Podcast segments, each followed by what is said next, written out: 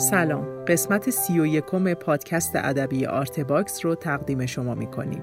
آرت باکس پروژه‌ایه که اطلاعات جامعی درباره زندگی بزرگان فرهنگ و هنر و ادب معاصر ایران به صورت رایگان در اختیار علاقه‌مندان قرار میده.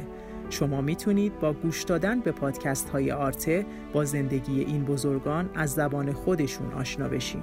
اگر دوست داشتید بعد از شنیدن این پادکست به سایت آرت باکس هم سری بزنید تا آثار هنری، عکس‌های این هنرمند، گفتگوی تصویری و صدای کامل مصاحبه رو هم به صورت رایگان ببینید و بشنوید. پروژه آرته صرفاً با اتکا به حمایت‌های مالی علاقه‌مندان فرهنگ و هنر پیش میره. اگر مایل هستید در ثبت تاریخ معاصر فرهنگ و هنر ایران سهیم باشید، میتونید با حمایت‌های مالی ما رو یاری کنید. لینک هامی باش که در توضیحات این قسمت قرار گرفته، راهیه برای کمک به پروژه آرته.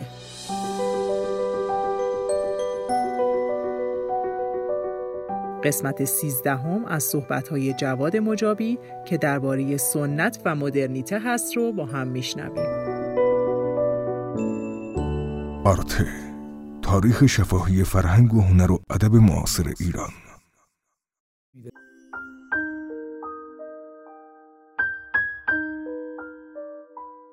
در واقع مدرنیته بر اساس آزادی اندیشه انسان و رشد و بهروزی انسان و جهان مبتنی هست و در واقع مدرنیته از قرن پانزدهم شروع شده و روشنگری حاصل مدرنیته هست و در واقع نه اینکه غربی باشه، بلکه غربی داشت سهم زیادتری داشتن، چون ها زودتر با کلیسا، مسئله کلیسا و قدرت کلیسا روبرو شدن و عرفی بودن جامعه رو بهش رسیدن. ما یک کمی دیرتر به این قضیه برخورد کردیم. عناصر مختلفی داره، بنابراین توش تفکر هست، توش عرفی بودن جامعه هست، آزاداندیشی هست، ماجرای اینکه ما اشرف مخلوقات نیستیم، ما مرکز جهان نیستیم، ما بخشی از منظومه شمسی هستیم. اینا چیزی است که مدرنیته داره. بعد دستاوردهای جدید مدرنیته مثل مثلا همزیستی مسالمت‌آمیز بین تمدن‌ها و فرهنگ‌ها، تساوی زنان و مردان، حقوق بشر، اینا همه جزء دستاوردهای مدرنیته است. مدرن با مدرنیته فرقش این است که مدرن نو کردن یه جامعه است، همیشه اتفاق میفته، ولی مدرنیته یه مجموعی است از یه دوره شروع شده و یه حرکت جریان تاریخی است که این جریان تاریخی بهروزی انسان و بهبودی جهان توجه داره و این دو چیزه. مثلا جامعه ما در زمان پهلوی ها مدرن شد، کارخانه اومد، دانشگاه اومد، فرنگستان اومد، فرنگستان مدرن شد، اما مدرنیته توش نبود، یعنی تفکر نو، نواندیشی، بازنگری فرهنگی، ارتباط فرهنگی ایران و جهان، اینا در حد اقلش بود و رسیدن به مدرنیته امر دشواریه. مسائل مدرنیته به جدی پانزده شانزده سالی که توی ایران مطرح شده بین اهل فکر و اینا و ضرورتش احساس شده. مدرنیته یک امری که با انقلاب دائمی فکر در ارتباطه، هیچ چیز ثابت نمیدانه، رو به تکامل میدانه و هر چیزی، هر امر ثابتی رو ابطال پذیر میدانه، میگه این نظریه درسته، قبول داریم، داریم باش کار میکنیم، اما این قطعی نیست، ممکنه این باطل بشه و یه نظریه بهتری بیاد، اون من حق دارم اون نظریه بعدی رو قبول کنم، این حقی که شما برای خودتان قائلید این جزء حقوق مدرنیته است و بنابراین ماجرا این است که در واقع مدرنیته یک انقلاب دائمی تفکر است بر اساس آزادی‌های انسان و خب یه چیز لازمی است برای جامعه. در جامعه‌ای که آزادی اندیشه وجود نداره و در واقع یه نوع استبداد فکری وجود داره یا یه نوع خودشیفتگی و خودمحوری وجود داره، طبیعتاً مدرنیته نمیتونه جایی داشته باشه، برای اینکه مدرنیته ضد این قضایا عمل میکنه، ضد استبداد و استعمار و با قضایای تبعیض‌ها و قوانین غلط و سنت‌های پوسیده. و سنت، بخشی از سنت میمیره، یه بخشش قادر هست که ادامه پیدا کنه، اون بخش زنده سنت هست که مهمه و از توش مدرن در میاد بیرون، یعنی عبور آگاهانه از سنت داریم. مثلا ما تو معماری یه سنتی داریم، یه بخش از این سنت دیگه دیگه ما گنبد نمیسازیم. بنابراین گنبد یه چیز خیلی زیباست ولی متعلق به گوهرش است. ولی ما میتوانیم مثلا از سیستم آجرچینی که مثلا توی معماری ایران بوده الان یه بهره برداریایی تازه بکنیم، برای اینکه هنوز اون آجر کاربرد داره توی چیزای مدرن، یا سقف کوتاه و سقف بلند. مثلا این خیلی اهمیت داره. تو سقف‌های کوتاه که ناگزیر ما توی زیر سقف‌های کوتاه زندگی می‌کنیم، فکرای ما در دراز مدت بنظر اون سقف فقط پرواز داره. خیلی تاثیر داره معماری روی زیباشناسی آدم. شهری که زشت است بعضی مدت شما اصلا ذوق زیباشناسی از دست میده، ولی بدون که ملتفت باشی یه فت قادر به تشخیص زیبایی نیستی. بنابراین مسئله تاینت اهمیت داره که سنت و نوآوری ترکیب به هم بافته است. و حالا به نظر من ما گاهی سنت با ارتجاع و گذشته گرایی اشتباه میکنیم. گذشته گرایی آدم باید بازاندیشی کنه نسبت به گذشته، اما نباید مدفون باشه در گذشته. من خیلی از آدم‌ها دیدم میگن یاد اون روزها بخیر، چقدر خوب زندگی میکردیم. حالا الکی‌ها یعنی اصلا یادش رفته که اون موقع می مشکلاتی داشتن، اما یک گذشته ای رو برای خودشان تصور میکنن طلایی، و زمان فلاکت و نکبت الان با یه امر موهوم میسنجن. ولی این حرف ملا اسدین درسته، گفت که ما جوانیش هم هیچی نبودیم. همیشه آدما مشکلاتی دارن، همیشه باید مشکلاتشون حل کنن، همیشه باید به طرف شادی و نشاط و تحول برن. خب این یه قاعده زندگی هستن. حیوانات هم این کارو میکنن، جانوران هم این کارو میکنن، پرندگان، انسان هم باید این کارو بکنه. اینی که این مرتب ما برگردیم بگیم این برهه از زمان به قول لاتلوتا خیلی مهمه و بقیه‌اش مهم نیست، اینا دیگه یه جور خود این فکر ارتجاعیه. نظر ندارم، بلکه یک یه نوع تضاد ظاهری دارن، تضادی که بین عموم و خصوص وجود داره دیگه، یعنی بین عمده و غیر عمده وجود داره. به هر حال سنت بخشی از مدرنیته میتواند باشد. مثلا تو مدرنیسم میگفتن که هر چی قبل از ما بوده بیفایده است، ما امروز این اساس ریختیم، این رو امروز می‌بینیم. تو عرصه هنر و اینا اینو میگفتن. مثلا این اکسپرسیونیست‌ها میگفتن آقا هر چی قبلا بوده مزخرف بوده، ما اکسپرسیونیست حق داریم، یا ما سورئالیست‌ها. الان پست مدرنیسم میگه نه، تو اکسپرسیونیست هستی، اما یه مینیاتوری هم وجود داشته، یه دوره رنسانس هم وجود داشته، اونا رو هم می‌تونی بیای استفاده کنی. در واقع پست مدرنیسم بازگشت به چیزهای زنده سنت است. یه چیزی است که مرده به درد نمیخوره. مثلا مربوط کلیسا بوده دیگه، الان حالا کار کرده، ولی یه بخشی است که میتونه بیاد امروزی بشه. اون بخشی که بیاد امروزی بشه میتونه با مدرنیت همسو بشه. بنابراین هر چی که با مدرنیته مخالف باشه به هر حال یه جوری هم مانع مدرنیته میشه و هم خودش به خطر میفته. و چه سنت باشه، چه تاریخ باشه، چه گذشته باشه، اینا همه اهمیت دارن، اما باید خودشون همسو کنن با تحولاتی که بشر امروز برای فردای خودش داره فکر میکنه. هویت ما با دنیای مدرن اصلا به طور ضروری به هم پیوسته است. ما تو اون تعریف دنیای تعریف هویت گفتیم که هویت بخشی از میراث گذشته است به اضافه وضع موجود و چشمانداز آینده که ما بعد از میراث جهانی بگیریم. خب اون میراث جهانی همون تکنولوژی و علوم و دستاوردهای تازه بشری است که ما اصلا ما نمی‌دونیم خودمون از ماهواره محروم کنیم. برای اینکه ماهواره کمک میکنه که ارتباطات اجتماعی یا دولت الکترونیک شکل بگیره. خب این مثلا کجاش ایراد داره؟ با احترام به سنت ما باید آگاهانه ازش عبور کنیم. ما با نفی سنت نمی رودکی و فردوسی سنت منه، من باید بخوانمونه، آگاهانه ازش عبور کنم، یه چیزی در کنارش بیافرینم. من که نمیدونم اونه ندیده بگیرم، که اگه ندیده بگیرم نشانه نادانی منه. حافظ میراث منه، قابوسنامه میراث منه، سنت منه، من اونو باید بشناسم. من نمیتوانم همینطوری شما از زیر بوته که در نمیایید بیرون و هر ما گذشته داریم دیگه. این گذشته به ما کمک میکنه. حالا این گذشته نباید بر ما مسلط بشه. این گذشته باید کاربرد داشته باشه برای ما. همه چیز برای انسانه. باید در خدمت انسان باشه. هر چیزی که در خدمت انسان نباشه تا حدی بی‌معنا میشه. بنابراین انسان که مقصود جماعات بشری هست. همه چیز، دین باید برای مردم باشه، حکومت برای مردم باشه، آزادی برای مردم باشه، همه چیز در خدمت مردم باشه. حالا یک عده‌ای لیاقت بیشتری دارن، سهم بیشتری میبرن، یه عده سهم کمتری میبرن. اون دیگه توی جامعه آزاد این اتفاق میفته. اما اینکه ما بخوایم یه عده محروم بکنیم این درسته، یا یه چیزی حذف کنیم. ما نمی‌خوایم سنت حذف کنیم، همونجوری که نمی‌خوایم نوآوری حذف کنیم. اینا مانع تو جمع نیستن به قول لاتا، بلکه اینا با همدیگه میتوانن سازگار باشن. سنت با تکنولوژی میتوان سازگار باشه.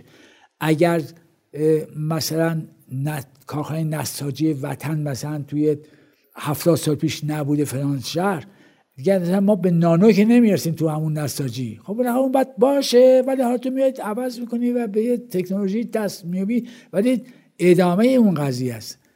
تو نمیدونی اون نرشته باشی و یه دفعه بیفتی وسط نانو. اصلا عملی نیست.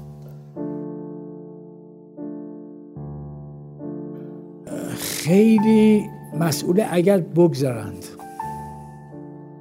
بگذارند یعنی چه حکمرانی ها، حکومت ها، چه دوله بزرگ و روز به روز این عرصه بر کشورهای مستقل تنگتر میشه به وسیله هجوم سرمایه‌داری فراملی. یه سرمایه‌داری به وجود اومده الان چندین ده هست که اینا دیگه مال یک کشور نیستن. یعنی توش چین هم هست، روسیه هم هست، آمریکا هم هست. سرمایه‌داری اینا جمع شدن با هم دیگه مثلا هواپیما میسازن، ماشین میسازن، اسلحه‌های تازه میسازن. این شرکت فراملی قدرت فوق‌العاده اقتصادی داره که توی از کشورها بزرگتره. این سابقاً ایدئولوژی نداشت و سیاست نداشت، فقط پول در می آورد. الان میگه که نه، حالا ما که چنین قدرتی داریم، این قدرت اعمال کنیم، این بازار باید مال ما باشه. بعد نگاه میکنه اون قدرت فراملی یه بازار وسیع میخواد برای تولیدی که داره دیگه. میبینه که مثلا ایران ممکنه مزاحمش باشه، یا عراق مزاحمش باشه، یا ترکیه قدگری کنه، یا مثلا سوریه نفهمه. میگه آقا یه خاورمیانه یه دست درست کنیم، اینا همه یه بازار وسیع باشن برای ما. بعد ما هم که خبر نداریم، ما نشستیم تو خانمان همینجوری. اون داره تصمیم میگیره که این بازار یک دست کنه، گسترش کنه و در واقع محصولش بفروشه. یا مثلا وقتی کسی که اسلحه تولید میکنه حتما باید جنگ به وجود بیاره که اون اسلحه به فروش بره دیگه. بعد داعش به وجود بیاد که اون اسلحه رو بخره. بعد یه عده‌ام که با داعش می‌جنگن بازم اون اسلحه رو باید بخرن. ایران و عراق که با هم می‌جنگن جفتشون اسلحه آمریکایی مصرف می‌کنن، اسلحه روسی مصرف می‌کنن. خوشن که نرشن این چیزا. بنابراین اون قدرت فراملی برای جهان الان متاسفانه یک سیاستش هم دارن اتخاذ میکنن. اون سیاست سیاست مهلکیه و به ضرر تمام کشورهای مستقل کوچیکی است که میخوان آزاد باشن توی دنیا و نمیذارن. اونا امکان نداره. اون باید جنگ باشه بین ملت ها که اسلحه بفروشه. اون باید ملت ها مرزها باید از بین بره، مخدوش بشه که اون بتواند به یک بازار بزرگ دسترسی پیدا کنه و مسائل خیلی مفصلی که توی این زمینه است. بنابراین فقط هم این نیست که یک حکومتی فاسد مردم بدبخت میکنه. نه، این بخشی از واقعیته.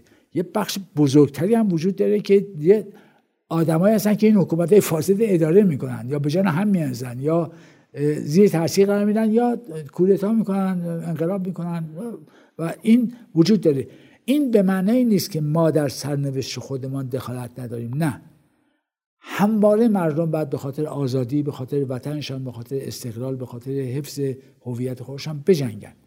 اما خیال خامم نباید داشته باشن که حتما موفق میشن. برای که یک موانع بزرگتری وجود داره که اینا قادر به دیدن اون نیستن و نمیبینن. انگار ما توی حیاتی هستیم، همه ما یه جور فکر میکنیم. اون تو حیات بعدی که توطئه میکنن علیه ما، اگه ما خبر نداشته باشیم، یه مقدار زیادی خامندشیه دیگه. ما باید بدانیم اونجا چه اتفاقی میفته، برای اون قضیه خودمون تجهیز کنیم. و اگر یک کشوری قادر به درک این روابط گسترده و پیچیده جهانی نباشه، همون بلا سرش میاد که سر مثلا سوریه لیبی اومده، مثلا که تو بهش میگن که چیزای اسلحه های مدرن تزمین میبره، از بین میبرن، میگن هر کاری میکنه میکنه بعد میگن پس خفهشو میکنه، از از بینش میبرن. یعنی یه جا قطع وای نمیسن قطع کنن، یه, یه جای بگن حالا دیگه این, این که نوکر ماشو برش کنیم، مثلا گرفتاری تا این حده. خب این اصلا دیگه اصلا تو مخیله آدم، یه آدم آزاداندیش و صلح طلب نمی گنجه که اون رها نمی کنه طوره. حالا اون حکمرانی یک کشوره، سیستم امنیتی و پلیسیشه، یا حکمرانی سرمایه‌های فراملیه، یا قدرت‌های بزرگ جهانی هستند و تمام بس... اصلا خب بقاله نوشته شده که نزدیکترین دوستای رؤسای جمهور کشورهای متمدن جهان صاحبان کارخانه‌های اسلحه‌سازی هستند و قاچاق مواد مخدر. خب اینا سودآوره دیگه و اصلا و مافیا در کنار کلیساست. در ایران یه عده‌ای معتقدن در ایران اصلا منع تفکر وجود داشته، یعنی نداشتن هیچ وقت متفکرین آزادانه فکر کنن و این فکر انتقال بدن. میگن که کل سیستم جامعه و حکومت اقتضا نمی‌کرده که آزاداندیشان به وجود بیان. یه عده این اعتقاد دارن. من موافق اون عده نیستم. من معتقدم همواره در ایران آدم‌های آزاداندیش وجود داشتن و اینکه یه عده میگن روشنفکری از زمان عباس میرزا به وجود اومد که ما توی جنگ ایران رو شکست خوردیم و اون به فکر افتاد که چرا اینا ما رو شکست دادن، پس اینا یه چیزی دارن و اون فکر کردن نسبت به غرب شروع شد. بعد از اون موقع جبهه گرفتن در برابر غرب. من اینجوری فکر نمی‌کنم. من معتقدم که ما در طول تاریخ خودمان آدم‌های روشنفکر داشتیم. روشنفکر به معنی کسی که ایجاد فکر میکنه و فکر خودش اشاعه میده. بزرگمهر یه روشنفکره، ابن مقفع یه روشنفکره، شیخ اشراق شهاب‌الدین سهروردی یه روشنفکره.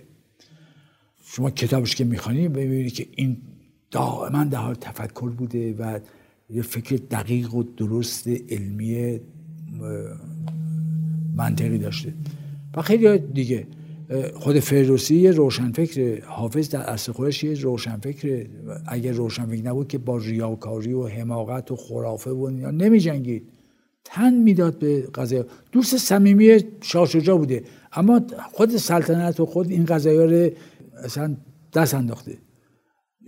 اینقدر به خودش مطمئن بوده که حساب دوستی و نمیدونم این قطع میشه و فلان حرفا طرف میرنجه و اینا نکرده، حرف خودش زده. و روشنفکر کسی است که وقتی به یک فکر درست میرسه اون بدون توجه به خطراتی که ممکنه مطرح کنه و اگر اشتباه کرد بعد دوباره بیاد و معذرت بخواد از بردو بگه من اشتباه کردم، من اینجوری فکر میکردم، قرضی هم نداشتم و الان متوجه شدم که اینجوری نبوده، مثلا اینطوری بوده. بنابراین من روشنفکری محدود فقط به دوره خودمان نمیدونم، دوره مدرن نمیدونم، بلکه یه تداوم فکر میدونم. و بله، موانع تفکر در ایران اونقدر زیاد بوده که متفکرین از دم تیغ گذراندن، مثلا معتزله معتزله کشتن، معتزله قدرت پیدا کردن، اشاعره کشتن، بعد سالهای سال سنی ها شیعه ها رو کشتن، بعد در دوره صفوی شیعه ها قویشن، سنی ها رو کشتن.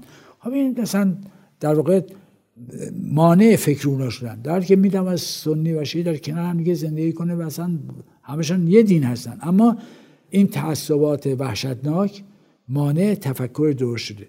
بنابراین موانع تفکر در ایران زیاد بوده. اما فرهنگ ایران به طور کلی فرهنگ مداراست، فرهنگ رواداریه، یعنی با دوستان مروت، با دشمنان مداراست. این اساره فرهنگ ایرانیه. فرهنگ ایرانی خشن و درنده و مهاجم نیست، بلکه کنار میاد و با یا احساسات یا با منطق یه جوری اون آدم غالب ره اولا از غالب بودن در میاره و مغلوب میکنه یا دستکم در تراز خودش قرار میده. و یکی از خواص فرهنگ ایرانی مخلوط شدن با فرهنگ‌های دیگه است. به راحتی با فرهنگ‌های دیگه مخلوط میشه، چیزای خوبش رو میگیره، اما همواره تا این اواخر اون اساس فرهنگی خودش نگه داشته بوده. الان حالا نمیدونم من چه این قضاوتی داشته باشم، ولی پایه ها رو نگه می داشته، شاخ و برگاش حالا ایرانی بوده، میگه چینی، ژاپنی، هم هندی، اصلا ایران نداره. هر فرهنگ مهمی این کارو میکنه، ولی فرهنگ ایرانی اصلا یکی از نمودهای حیاتیش اصلا این امتزاج با دیگرانه، این نوع التقاطه که حالا یه دفعه مثلا التقاط فکری بده. به هر حال من تصورم این هست که فرهنگ ایرانی با مدارایی که داره پذیرای تمام چیزهای خوبی هست که میدونه تو فرهنگ‌های دیگه باشه. و البته سال هاست که ما در به روی اندیشه های غربی مثلا بستیم ظاهرا و داریم ترویج میکنیم نوعی بازگشت به خود رو نمیدونم این قضیه ها، ولی عملا ما مثلا تو ادبیات ما میبینیم عکس این قضیه عمل شده، تو سینما عکس این قضیه عمل شده و نمیشه آدم خودش محروم کنه از جهان.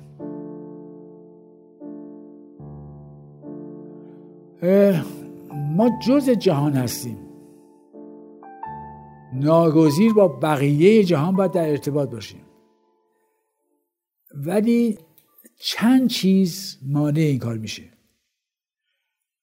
یکی بیگانه هراسی است که توی فرهنگ ما هست. متاسفانه ما خیلی با احتیاط با بیگانگان ارتباط برقرار می‌کنیم. عکس قضیه هم گاهی هست، یعنی خودباختگی وجود داره، ناگهان ما مرعوب و مجذوب غریبه ها میشیم، میگیم آقا آمریکاست که به اون اوج رسیده، ما باید مهاجرت کنیم بریم اونجا، اونجا بریم خوشبخت میشیم. نمیگه خب بریم اونجا تو باید بازم کار کنی، باید همین زحمتی که اینجا میکشی اونجا بکشی. معلومه نیست که این برخورداری که اینجا داری اونجا هم داشته باشه. ولی هم بی بیگانه هراسی داریم، هم بیگانه خواهی داریم. اینا باید به تعادلی برسه. بله آدم باید در برابر بیگانگان یک کمی با احتیاط رفتار کنه که منافعش به خطر نیفته، ولی این که دیگه کاملا قطع رابطه کنه با دیگر دیگران، به قول اهل سیاست دیوار آهنین دور شوروی چیز کنه یا دور چین ببنده، این دیوار خراب میشه دیر یا زود و فایده ای هم نداره. حالا ممکنه هفتاد سال هفتاد سال که در برابر میلیون ها سالی که بشر عمر کرده که اصلا چیزی نیست، برابر این بعد در اشاره تاریخی دید قضایاره. ما نمیتونیم الان ایران عملاً دوست داره با دنیا وارد یک نوع ارتباط بشه، اما روش‌هایی انتخاب کرده و فکرهایی رو اشاره میده که اون روش‌ها و فکرها با این سازگاری با جهان مغایر هست. و وقت و ظاهرا میگه که ما با همه دنیا میخوایم ارتباط داشته باشیم، ولی حرفایی میزنه که این حرفا در واقع اونها رو میرمانه و این سازگاری و همزیستی رو در واقع منتفی میکنه. این چیزیه که باید حل بشه، یه روزی حل بشه. البته حکومت‌های ایدئولوژیک امکان نداره که از اصول خودشان تخطی کنن. شوروی میگه سوسیالیسم نجات دهنده جهان، عربستان میگه دین نجات دهنده جهان. این از عقایدش که بر نمیگرده. خب از عقایدش که بر نگرده ارتباطش با جهان مخدوش میشه. و ایدئولوژی به طور کلی مثل انقلاب دیگه اصلش گذشته. دوره تفاهم و سازگاری با جهان فرا رسیده و همزیستی مسالمت‌آمیز که در دوره خروشچف اینا جا را افتاد. به نظر من یه دستاورد مدرنه که تو میتوانی با حفظ استقلال خودت با جهان در ارتباط باشی. حالا تو میترسی که سرت کلا بزنن، خب معلومه که گرفتاری ما از توه. خب نظر کلا بزنن سرت. مگه سر مونتکارلو کلا میزن؟ مگه سر هلند یه کشور کوچیکه کل کسی کلا گاشه؟ خب باهوشه، میفهمه، نمیذاره سرش کلا بزنن. حالا مثلا من افغانستان سرم کلا میزنن، خب گرفتاری منه. من که نمیدونم یه عمر ارتباط من با جهان قطع کنم به دلیل اینکه من استعمار کنن، استثمار کنن، سرم کلا بزنن، منابع من بدوزن. خب نظر بدوزن. تو تو که قادر نیستی من چیز اموال خودت حفظ کنی، چرا همسایه رو دزد میکنی؟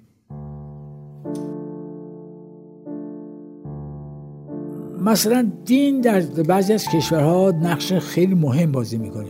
از قضا درست برعکسی که تو ایران مثلا شاید شایع باشه، مثلا آمریکا یکی از کشورهای بسیار متدینه، مردمش به شدت به دین وابسته هستن. روز یکشنبه بعد برن کلیسا، فرقه های تندروی مذهبی تو اونجا وجود داره. این اواخر یه آدمی اومد گفت آخر زمان نزدیک، اینا بعد من دویست نفر یا خیلی بیشتر اصلا خودکشی کردن. یعنی خب این فکر مذهبی بود اونجا. تنها کشوری که رو پولش نوشته توکلت علی الله، نه به زبان عربی، بلکه وی تراست تو گاد، یعنی ما به خدا تکیه میکنیم، یعنی همون توکلت علی الله، ما تکیه داریم به خدا. در رو پولش نمیشه. خب از این معلومه که این مذهب در اونجا قویه. حتی من وقتی که پترزبورگ بودم، یه خانم روس میگفت که پوتین داره دین رو اشاعه میده برای اینکه دین وسیله آرام کردن مردم و مطیع کردن مردمه و خیلی بیشتر از سوسیالیسم میتونه کارایی داشته باشه، چون خود سوسیالیسم هم تا تبدیل به دین نشد با انگیزه، یعنی شکل دینی به خودش نگرفت، نتوانست یه دین مدرن نتوانست رشد کنه. یعنی روسا مسیحیت شکلش نگه داشتن، سوسیالیسم ریختن تو ظرف ارتدوکس. بنابراین دین بخشی از فرهنگه و فرهنگ مهمه. به هیچ وجه هم شما نمیدید فرهنگ جابجا کنید مگر در طول قرون. در طول قرون میشه مثلا فرهنگ دینی رو از اقتدار کشید پایین و روشنگری به جاش گذاشت، ولی دین هنوز وجود داره به رغم روشنگری و به دلیل مارکسیسم و به دلیل چیز دیگه، چون دیگه تاریخ خسته شده از اینکه مثلا این همه در دوره سلطان محمود شیعه ها رو کشتن، رافضی ها رو، که اصلا در به در به دنبال رافضی میگشتن فلان حرفا. مثلا بعد یکی از ایراده هم که گرفتاری که برای فردوسی وجود داره این که مثلا تمایلات شیعی داشته. به هر حال همواره به اسم دین جنگ های صد ساله صلیبی که مسلمانان با مسیحیان جنگیدن. من تصور میکنم دون تاریخ و دنیا خسته شده از محور قرار دادن دین و به ازای دین جنگیدن و دیگران مخالف دین قلمداد کردن و نابود کردن اونا. باید دین با عنوان باور شخصی بیاد و مورد احترام باشه، همونجور که مدرنیته و همونجور که حقوق بشر میدن در کنار دین رشد خودش داشته باشه و اینا تعامل داشته باشن. مثلا خب تو غرب کلیسا قدرت خودش از دست داده. یه جاهایی خوشبختانه مثل انگلیس، مثلا من یه پاب بزرگی رفتم که اونجا باشن کلیسا برشت برن، از این کلیسای جامعه بزرگ برشت برن عرق فروشی کرده بودن و چقدرم مفید بود برای اهالی اون شهر. هر وقت من لندن میرم یه سر اونجا میزنم برای احترام به کلیسا. بعد خیلی از کلیساها موسیقی جاز میزنن، توش موسیقی مدرن میزنن که مردم برن به این بهانه کلیسا. بعد خود پاپ خیلی وقتا با خیلی چیزایی که اصلا قبلا فکرش هم ما نمی‌کردیم موافقت میکنه، میگه مثلا موسیقی جدید خیلی چیز خوبیه، برای اینکه میدونه که با موسیقی جدید هیچ کس نمیدونه مخالفت کنه ولی پاپ باشه. خب باید تن در بدیم به بعضی از اقتضاعات زمانه جدید، ولی اینکه پاپ باشیم یا بزرگترین قدرت مذهبی جهان باشیم، چون پاپ بزرگترین قدرت مذهبی دیگه. باری چیزه منافاتی من بین دین و تمدن و فرهنگ و نوآوری نمیبینم، به شرط اینکه حدود هر کدام از اینا به طور آزادانه و منطقی در حوزه خودشان عمل کنند.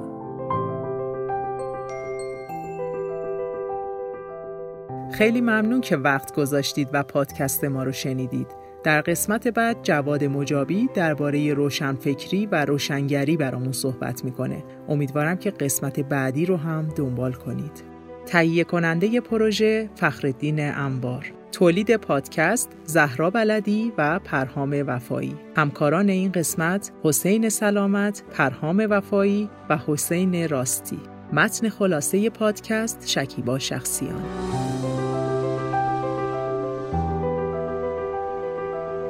من مریم بلدی هستم و میخوام بخش جدیدمون آرتکست رو هم بهتون معرفی کنم. ما در آرتکست داستانهایی از سرگذشت بزرگان فرهنگ و هنر و ادب معاصر ایران رو براتون میگیم که دیگه در بینمون نیستند.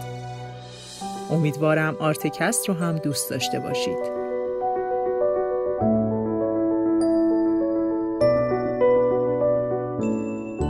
وبسایت ما آرت باکس دات آی آر